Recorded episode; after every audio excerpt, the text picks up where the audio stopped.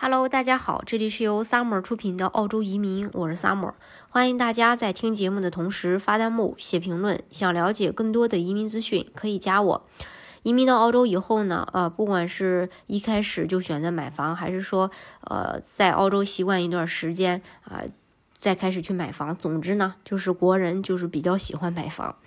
那在买房之前，你我们心里其实是有一个预算的，啊，有了预算以后呢，我们要看看这个还要在哪个区域去买。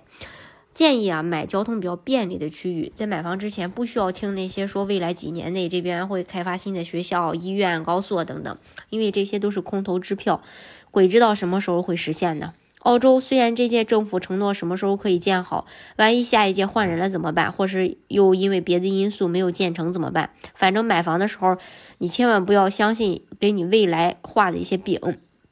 不要买附近只有一条交通路线的房子，万一你有什么急事儿，会非常的不方便。如果你有孩子，非常建议你去买学区房，最好能在网上去查清学校规定几公里内可以入读。还有一点就是说，呃，你在买房的时候，你要熟悉，呃，你所所在的这个。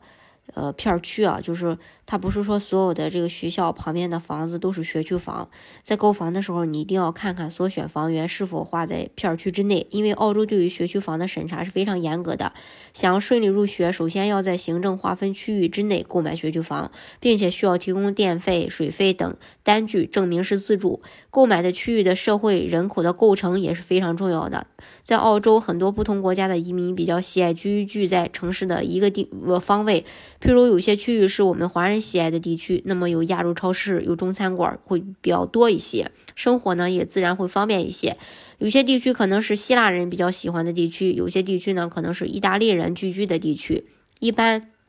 多年传统和口碑传承下来的华人聚集地，都有着非常不错的学校，离市中心的距离也不算远，生活确实方便。所以，如果国人啊刚到家呃这个澳洲的时候选择买房，语言又不不过关的话，住在华人聚居区。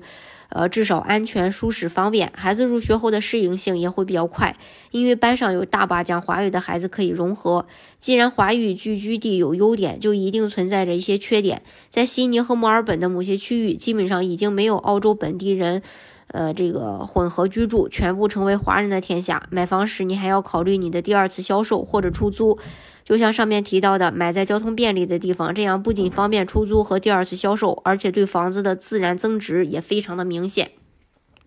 当然，移民澳洲的方式有很多种，大家可以根据自己的实际情况来选择适合你的项目，拿到身份。